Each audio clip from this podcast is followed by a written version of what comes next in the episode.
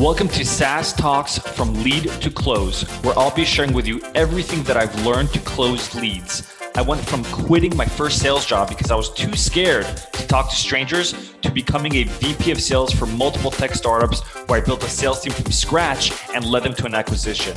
I'll teach you how to schedule more demos on your calendars, close at least 50% of your demos, and build a pipeline large enough so you're always hitting quota. If you're looking to scale, then turn the volume up.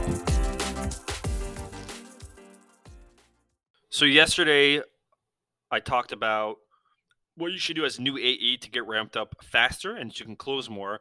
And I shared with you three tactical tips. So in today's episode, I'm going to share with you another three tactical tips.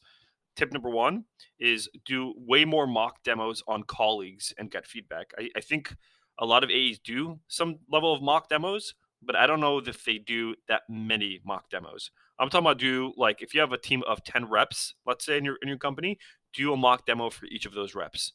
And then perfect what you did and then do a secondary uh, mock demo to each of those reps maybe a week after.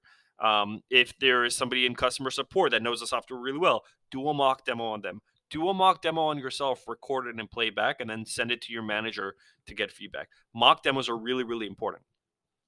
The second thing you should be doing is spend time reading the job description of your icp you'll learn a lot more about what their day-to-day looks like than a typical ae that just does demos all day and talks to the ICP on the demo. But if you're, you know, like when actors, like really, really good actors, one of the things that they do really well is they not only get into character, they become the character, but they study the character. They do a lot of research.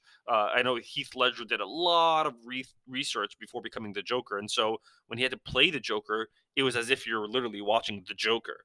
And really good salespeople study their ICP through and through. So by the time they end up getting on a demo and talk to the ICP, the ICP is talking to a reflection of themselves that just happens to sell whatever software that you're selling. So it's really important to like, for example, read the job description of your ICP because you get insight into what their day to day looks like. And and third one is instead of trying to focus on three to four skills to improve on, on your sales demos. I see too many AEs trying to tackle too many things. I do right now. Like I, I, I did a, a, one-on-one free demo coaching this morning, and I did one yesterday, and I did one on Monday. And you know, like as I'm giving the coaching, I'm like throwing a lot at, at the AE. But I told AE, I'm like, I don't want you to focus on all these things. I want you to pick out one thing, max two, that you should focus on as a skill set for the next two, three, four weeks. It's easier if you focus on one thing because that's all you have to focus on. So whether it's like discovery specifically asking open-ended questions if that's a skill you want to improve on then don't focus on anything else. Like don't like half-ass anything else but just focus on that particular skill set for the next few weeks because that's how you improve incrementally. Really really important.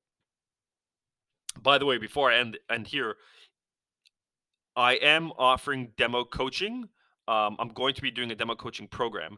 And so, in order for me to do this right, I would love to get some feedback. And so, part of what I'm doing is offering a free demo coaching session. If you're interested, please hit me up on LinkedIn and we can chat about it. Thanks for listening to today's episode. If you found this relevant or practical at all, then please share this episode. Until next time, I'm your host, Mor Asulin.